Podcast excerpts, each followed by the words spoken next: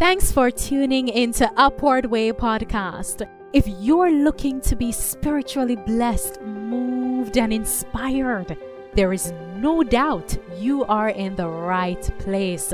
On our show, guests recount their encounter with Christ and how their lives have been transformed through the grace and love of God.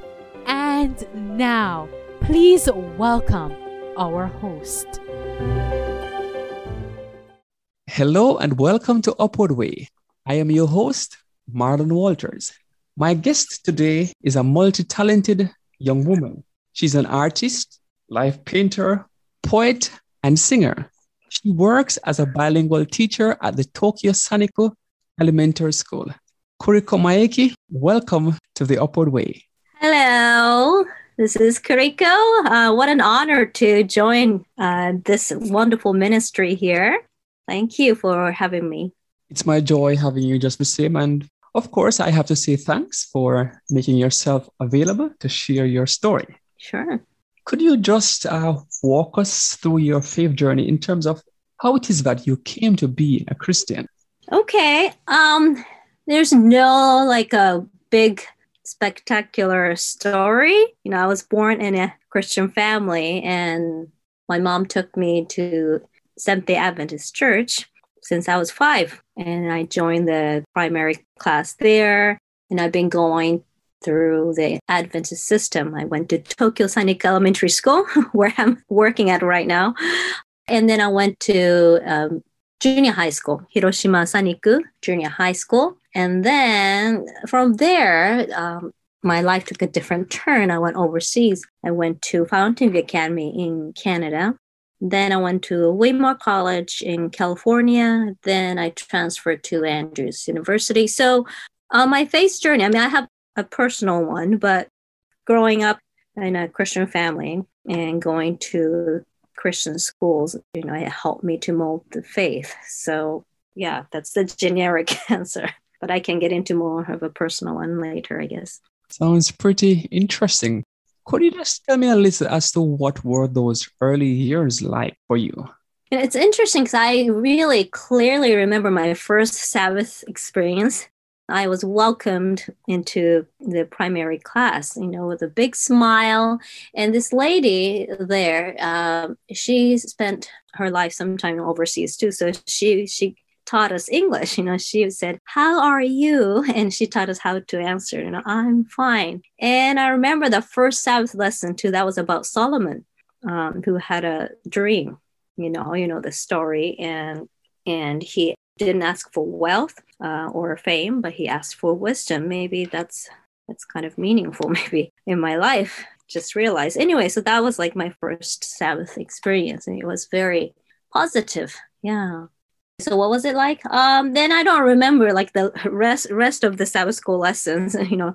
But when I turned six, I started going to the school, and the teachers there taught us the fun Bible stories, and it just became a natural part of my life to you know pray and sing hymns and worship. Besides that, uh, my mom like started devotion when I was like in third grade. Maybe she was doing it on her own, but she started sharing how she does it and she taught me how to do it. You know read, read the bible and write down in the notebook the verses that you know sounded personal. And so i really appreciate her for teaching me that. And we would pray together and some of the prayers were answered and i think that's how my faith grew little by little as a baby christian. Sounds funny. You, you make it sounds so much fun there's something you just said that I find pretty interesting. You you did say you remember the very first day you entered um, church, basically. Mm-hmm. You actually remember the story that was shared. So, mm-hmm. uh, how important is it for those who teach in the church or anywhere mm. well prepared each day that they have they have an audience, basically? Yes, because I'm a Sabbath school teacher myself. So, anyways, that that lady, you know, who taught me, she was really well experienced, and she had bright smile and very positive atmosphere. And you know, it's interesting because I still clearly remember how bright her eyes were and how happy she was to see me for the first time and very welcoming. Yeah, so that's very important. And you you were saying talking about how prepared you should be. As a Sabbath school teacher, sometimes I mean I sometimes feel like I need to prepare more. The teacher herself maybe doesn't remember how she welcomed me. Maybe that was just how she was every week naturally. But to me, you know, I, I still remember how she was till this day. And so I think we have to be conscious, you know, about how we are representing God. But if we are conscious every day, and when it becomes like our second nature, that can be, you know, natural, or then it, we can subconsciously witness for God. But in order to get to that level, we have to be conscious about it. I love your choice of word, being conscious about what we do because we know we are representing Christ. Mm-hmm. People invest a whole lot of time and energy into developing their careers, different goals, but oftentimes mm-hmm. the spiritual dimension of their lives are actually neglected. Now, from your own personal experience, how do you pursue your own spiritual growth? you know for longest time i mean just like my mom taught me i i thought you know having like a proper devotion time in the morning you know is important in spiritual growth and of course it is still but sometimes you know when i fail to when i'm too busy in the morning or too sleepy in the morning when i cannot start the day in an ideal way and i tend to like give up altogether you know thinking oh i didn't start it right so I'm a failure. You know, somehow I have that attitude or something. This is pretty recent. I was walking.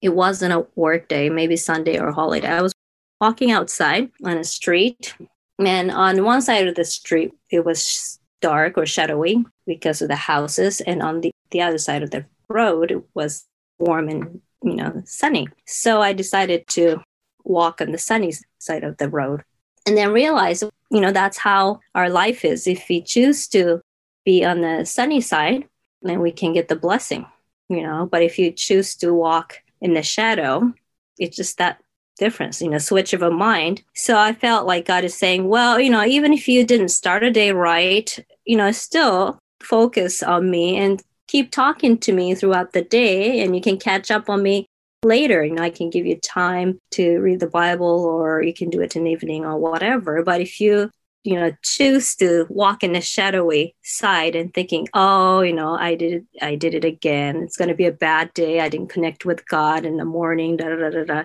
and if i choose to you know not to get blessing then i'm choosing to be a failure right god didn't stamp on me and didn't mean to make the whole day miserable just because you know I failed. So it's not what I do, but what I choose or how I choose God every moment. And He can always change me or fortify me to do the right thing. Okay, So, in essence, it's about being consistent, basically. So, even if you did not get to start the day the way you anticipated, you can always just connect with God at basically any hour of the day. That that's that's refreshing. You are someone who's very active, you know, you and so on. In terms of when God communicates with you, how would you say he most often communicates with you? What method, you know? Um, in different ways, you know, of course, like through Bible verses sometimes when I'm reading, or through a sermon, or sometimes through fellow Christian friends but sometimes what surprises me is like when i'm teaching when i'm teaching bible story or when i'm teaching bible lessons with kids in sabbath school or in the event you know when i'm doing the live painting and whatnot it's usually in the part in which i didn't prepare. You know i usually prepare my lessons or write down what i'm going to say but sometimes you know things just come out of my mouth and i'm like where did that come from? You know? And for instance when i was teaching Sabbath school and teaching about when I was teaching about Israelites and how stepped into the river, Jordan River, I recall, and then the the river it didn't, I guess, split. The water went down and, and welled up on one side. And when I was teaching them that, I said, you know, compare that to the Red Sea, you know, because the water split and Israelites had to just walk through it. The path was already there.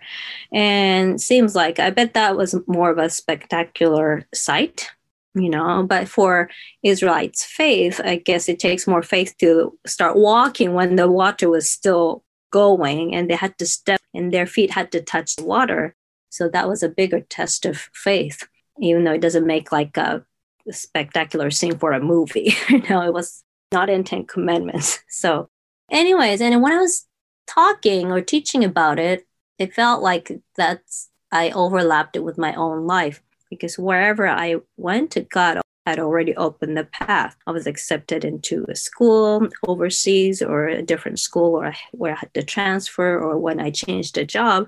You know, there was already a place. Uh, when I came back to Japan, it wasn't so. You know, I didn't have a job or something offered. But anyway, I was wondering if whether I should stay in, in the US or come back to Japan at the moment. So somehow I thought, oh, maybe this is that kind of test of faith. And I was just just go back to Japan and let my feet touch the water and see how God opens the path. And he did, you know, after I came back, but I had to step out. So, anyways, things like that. Sometimes, you know, people might say, oh, it's just a Bible lesson and, you know, it just overlapped by accident. But to me, I it was personal. Yeah. Things like that when I'm when I'm teaching, I guess I find God speaking through me by surprise. Amen. Well, the scripture verse says, you know, thy word is a lamp unto my feet. Mm-hmm. Word is a lamp unto my feet and a light unto my path. And David did say, Thy word have I hid in my heart that. I'm against you. So because the, the word of God has been implanted in your heart, embedded, then sometimes just by your own teaching, you're actually teaching yourself. That is yeah. that is quite remarkable a little about, about your live painting. Many persons may not really understand what live painting is all about. So could you just shed a little light as to what you do? It's interesting, you know, how God got me into this because I I always loved art and I always loved singing and music, but I never thought of combining the two, you know, and I almost prefer not to be looked at when I'm painting or drawing. I was like a closet artist or you know private hobby artist. And i was more into making a small one really detailed one and didn't like to be distracted and stuff. But somehow i, I started singing started taking voice lessons in high school and i was doing special music and i was asked to sing at different events and stuff you know just in churches and then one day i came across this song alleluia god's palette which my friend composed and wrote words for. And the song starts out like blue, green, red, yellow. And so when I heard the song, I imagined me, you know, painting like red, blue, green, yellow, and painting these colors and singing at the same time. And I thought, well, you know, um, I was giving an opportunity to present one song during like a summer Christian concert at an Adventist church in Tokyo. I thought, okay, uh, I'll do that. And I thought it was just like one time thing. And I used a small canvas, painted Jesus holding a palette and painting these colors. And the song goes like, we're all created in God's palette. We're all colors that he created. Praise God. And I thought that was like one time thing. But, you know, the audience enjoyed it and then i was asked to do like a christmas program so i thought i'll do the whole christmas story you know while i'm live painting i so i did like three songs a year later i added more songs i did like five songs and to portray the whole christmas story with the um, the crucifixion and second coming at it. And so every year as I did, you know, I added more songs and elements. And now I do like an hour program, you know, of live painting and singing. So yeah, it's quite surprising, you know, never thought of doing something like this. But I I love it. I enjoy it. That is quite amazing. You know, sometimes we have our own plans, but mm-hmm. seeing how God can take that one idea, that that little plan or something, mm-hmm. that accident that we stumble upon, and he makes it into something big. Where are some of the places that you have actually done your live painting? So you started here in Japan.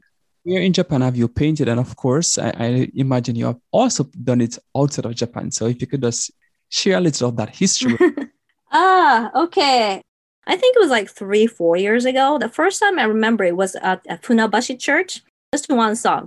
That God's Palette song. And then I went to Chiba Church and I did the Christmas program. And I went to Sodegaura Church and I did uh, Genesis to Revelation. And so I did like a creation song and Ten Commandments, crucifixion, and Pentecost, and then the second coming. So I took that um, Genesis to Revelation program to America, where I used to live. I went to Michigan and I contacted all my friends because I lived in Michigan for 10 years. So I went to uh, Ruth Murdoch. It was elementary school there. So I performed there. And I went to Great Lakes Academy. And I went to different churches. I went to 10 different places. I can't remember all. And so that was like a first kind of like a tour. But, you know, I knew these people. So they helped me, really helped me to uh, travel and set up and everything. Really thankful. Then I think that was 2019, a pastor invited me to Hokkaido. And so I went to the Kushiro Church. And then also there was a Red Farm, Red Farm restaurant where my friend Dimitri and Grace were missionary at. And so I did a Christmas program there too. Wait, no, I think that was 2018. Anyway, 2019, I went to California because I used to live there too. So again, I contacted my friends and they helped me to set up so I went to San Francisco Japanese Church, Loma Linda Japanese Church, and different places. And I also like to live paint like outdoors where I'm not really invited or asked to perform. I just do it and record. So I did it at like Grand Canyon, at the beach, you know, near San Francisco, Golden Gate Bridge, and things like that. I, I just like to go and do it outdoors as well. Yeah. And of, of course, Tokyo Saniku Elementary School because the corona situation, I can't do it, you know, overseas or different churches right now, but um, God op- opened the doors for me to do it at my work, basically. So it's a blessing to minister to my own students. It's indeed a blessing. And what, what is sad on my part, I am yet to actually experience you doing that. I can't help but ask, you know, what has been the impact? Of course, we can't really measure impact, to be honest, but hmm what has been the impact based on feedback from persons who would have seen you, even on your life itself as well? Yeah, the, the feedback's been wonderful. You know, one time I did it at a campground in Michigan, and then a lady, I think she said she's in her 90s. This lady came up to me and with tears in her eyes, and she was like, I've never seen, you know, something like this in my life. And she said it was just as if these things were happening before her eyes. You know, the stories I portrayed of like crucifixion or the second coming as if it was happening. And to me, you know, it is the same like when I paint and see literally see the red paint, you know, dripping as blood, it has kind of like a different effect. It's tangible, you know. And so of course you can project like a big picture by you know a projector and doing the slideshows and show more detailed beautiful pictures on a wall but somehow using this tangible medium it has different effect on me somehow you know it, i do feel like i I'm in those scenes, witnessing those scenes and just delivering it as a, a bystander or something. Yeah, rather than, you know, a performer. So it's a blessing to me as well. Another effect that it had on me is when I started with just one song, I couldn't see this. You know, when I used to just sing several songs for an event, songs, words, and everything, they just come out and disappear. So the messages somehow don't stick in my mind as much. But when I paint, you know, I can see from first song till the last song and all the things I sung about and the messages are traceable or still in right in front of me. So it helps me visually to connect to each song. And I usually find like elements that I can reuse later. So it's easier to like visually find like a central theme. And that's not something I planned at first. I started finding it. And so yeah, it helped me to see like a central theme throughout like a great controversy or through Genesis to Revelation. And it's it's wonderful. I, I can imagine it has helped you to read your Bible even more. Did you anytime along your faith journey had mm. that maybe cause you to doubt God or maybe doubt his plans for you because it may not necessarily be doubting his existence, but maybe his plan. Right. Throughout my life, you know, I believed God existed, but of course, like, you know, it, is this really what he wants me to do? Or am I at the right place? Or, you know, I had those moments, especially when I was younger. I was a student missionary in Zambia. I was a student at Weimar and I always wanted to be a student missionary. So I prayed and God opened the way. And so I was in my 20s. I went to Zambia. And there, I think I really felt homesick for, for like really first time. Because I have been away from home since I was like 13. I went to a boarding school and I went to overseas. And still, I didn't feel too lonely or too homesick even though um, my other friends are feeling it i'm like oh you know what's the problem but like when I went to Africa, then I felt really isolated or separated from from familiar friends and families and in comfortable environments. You know, that was very different. You know, Japan and America or Canada were different, but Africa was very different. And on the top of it, I kind of felt like I, I'm of no use there, you know. It wasn't like I was like a frontier missionary. I was working at a mission station which was established already. And I was working for missionary families who were already godly and faithful, and all the people in you know working for the institute they are very godly people already, you know, and they got together at seven o'clock in the morning every morning to worship. And if I was late, if I missed it, and they would worry about me. Kuriko, are you okay spiritually? You didn't come this morning, you know.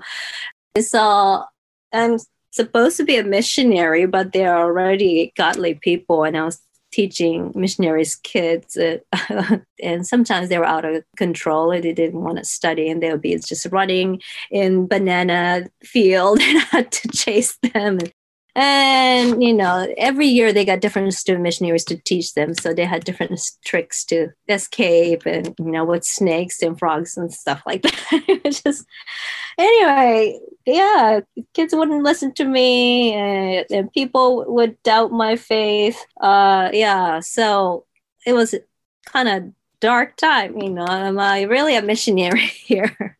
But that that was just the the beginning. Yeah and then i got malaria. And then during the time when missionaries and other student missionaries went to the game parks and like went on tour to see like the Victoria Falls, and that was like the only only time when those missionaries went sightseeing in a year, and I got malaria, so I had to stay in bed when everybody went. Yeah, very depressing um, moments sometimes, but the story doesn't end there. So little by little, you know, God, God showed me how I was supposed to be there. And I was talking to a student, and he was like a sixth grade kid. And he, he said, Kuriko, yeah, didn't call me Miss Mike. Yeah, Kuriko, um, do you really want to be a teacher? and I said, Yeah, I, I actually want to be, you know, a teacher. He says, You can be if you really, really, really, really want to be. I was like, Thanks. And you know i joined different ministries there. They had jail ministries. They would visit jails or sometimes um, we would do bible studies at different people's houses a bush clinic and we would go to different village and we would weigh the babies and things like that. So you know i couldn't be like the ideal missionary i was imagining to be in my head but you know i felt like god was using me as i was and started to see people's you know reaction in a jail or or people whom I was giving the Bible study to, and they were sincerely listening to me. And even students, you know, even though they gave me hard times, but they also had fun with me, and we had conversation about God as well. And you know, small things I think can help you to rebuild confidence or faith in God. So I felt like being a missionary. It's not like being a David Livingstone, you know you can be a missionary wherever you are as as you are yeah yes you can be a missionary wherever you are as you are i hope my listeners you would have taken that one into account being a missionary wherever you are as you are we sometimes don't really see god with that you know sense of humor uh, mm. have you seen God's um, sense of humor at play in terms of, you know, have you ever had an experience just left you just laughing the way God hmm. allowed things to unfold? And I should be keeping a journal, you know, faith journal, because there were moments that God made me laugh, but I, I can't remember, you know, why. but I know God does have a sense of humor. Okay, well, if you could give God thanks for one person or maybe a few mm. that they would have maybe just changed your life or impacted your life immensely, who would those persons be? And maybe a little insight why.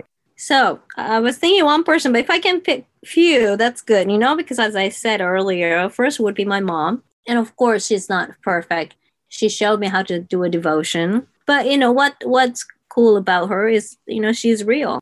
She is, is always approaching God as she is. You know, my faith grew because of her practice, you know, basically like doing devotion or sharing what Bible verses impacted her or praying together and seeing how God answers our prayers, you know, really impacted my life.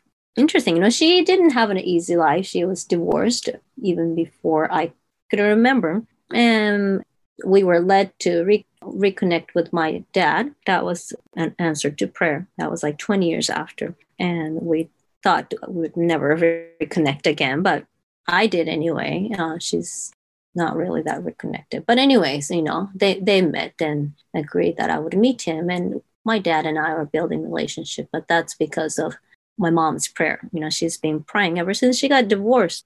Even before I knew he existed, she was praying um, that we would meet again when it's supposed to uh, happen.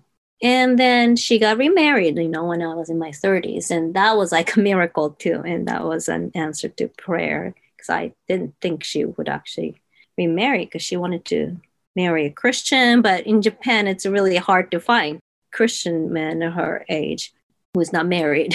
and so, but that happened, and and I witnessed uh, a good marriage. So my mom, yeah, you know, witnessing that God is there and God does lead uh, in a personal way.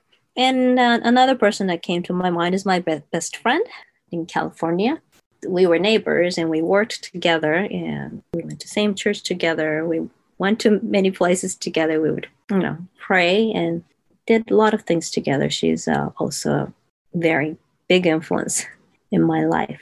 She wouldn't be surprised by pretty much anything. She's seen me at my worst and the best, and she would still stick with me even if I'm ticked off at small things or and whatever. I have lots of shortcomings too, but she overlooked them and she loves me the way I am and gave me very, you know, wise advice throughout my life. And I'm really thankful.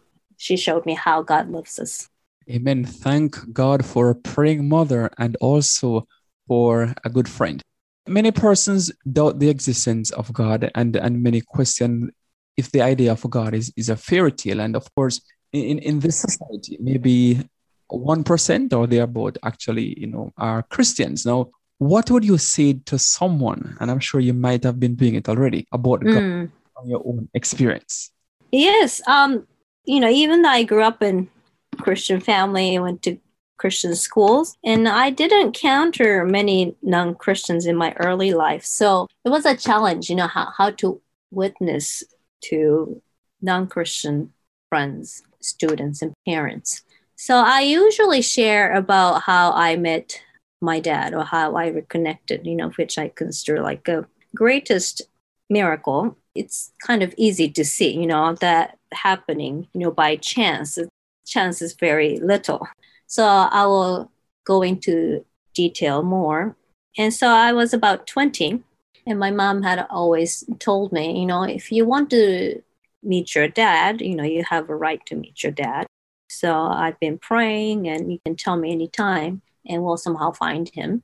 And but I was like, oh, I don't really care. I'm not that interested. And maybe, you know, it's hard to imagine for people who grew up with a father, but to me, I felt like I was not missing anything. I grew up with my mom and grandparents. And maybe I was like, it's like a fear of unknown. You know, if I meet dad, my life would change or or it'll be disturbed. I, I don't know. Uh, or I just didn't care. Didn't feel like I missed my dad, and my family was fine. I was happy, and so I didn't care. But when I was about, I was 20, I thought, well, you know, I wanted to meet my dad out of curiosity or to understand myself, you know, because I got half my genes from him, and meeting him would help me understand myself because I didn't understand myself at times, you know, where is this coming from? And so that was my reason. And so I told my mom, yeah, I, I think I'm ready to meet my dad. And she said, okay, let's start to pray. So we prayed our story is different. You know, in her version of the story, took us about three months. You know, in my mind, I thought it was like six months. So we're not sure how long we prayed for, but it wasn't like 10 years. You know, we started praying, and I was already in America. So we prayed separately. Sometimes we would pray on the phone. And then my mom ran into my dad at the apartment in Shinjuku, you know, and he had already married for a long time and they just run into each other, you know, boom. And I usually tell my non-Christian friends, you know, how, how much of a chance you would meet, you know, uh, your ex-husband like that in the city, great city of Tokyo, very populated, as you know, and not just when I was five or ten or twelve, but when I said I was ready to meet him, you know. So I consider that was like God's timing. So there, they talked and then oh they went to a cafe or something and then sat down and talked about me and said um Kuriko says she's ready to meet you. Is that okay with you or with your wife and your kids And yeah, they were happy to hear it. So yeah, when I went back to Japan that summer, they had arranged for me to visit his family. So that's really like the biggest answer to uh, our prayers. You know, when I tell my friends that, they're usually wow, you know, they don't say that just happened by accident. Yeah, so that's usually what I tell them. Amen.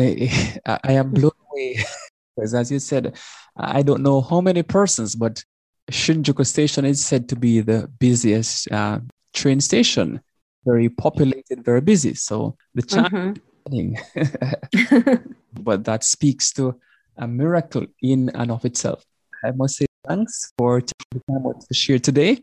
We have been speaking with Kuriko Maeki. She is a singer, live painter, poet, and works as a bilingual teacher at the Tokyo Saniku Elementary School. Just before we go, Kuriko, do you have any parting words to share with our listeners? Okay, so um, whoever is listening to this program, I hope that you find for yourself that God is real and personal. The way He's connecting with you is woven into a big picture because that's what I find in the life painting as well. Even like a small element to small colors that I put on, it's part of a big picture. So he's a personal God, but he's also like a public God and a God of the whole universe. And I have big testimonies, but also small testimonies like, you know, the one that I was just walking on this side of the street or the other. The small things in your lives and also big stories in your life are all testimonies. And when they're woven together, like a big picture, all painted by God through God's people, you know, when we only go to heaven and when we all, you know, stand back and see that big picture for the first time, we'll be amazed that even those small dots in the big surfaces are all witnessing about God. So please let God paint that picture through you. And on a note of poetry, yes, thank you once again for sharing. You've been listening to The Upward Way. Do join us again next week as we'll have another interesting guest sharing his or her story of faith. Until then, I'm Marlon Walters saying goodbye. May God bless you. You've been listening to the Upward Way podcast the number one audio production show for people who want encouragement and reassurance in a muddled world.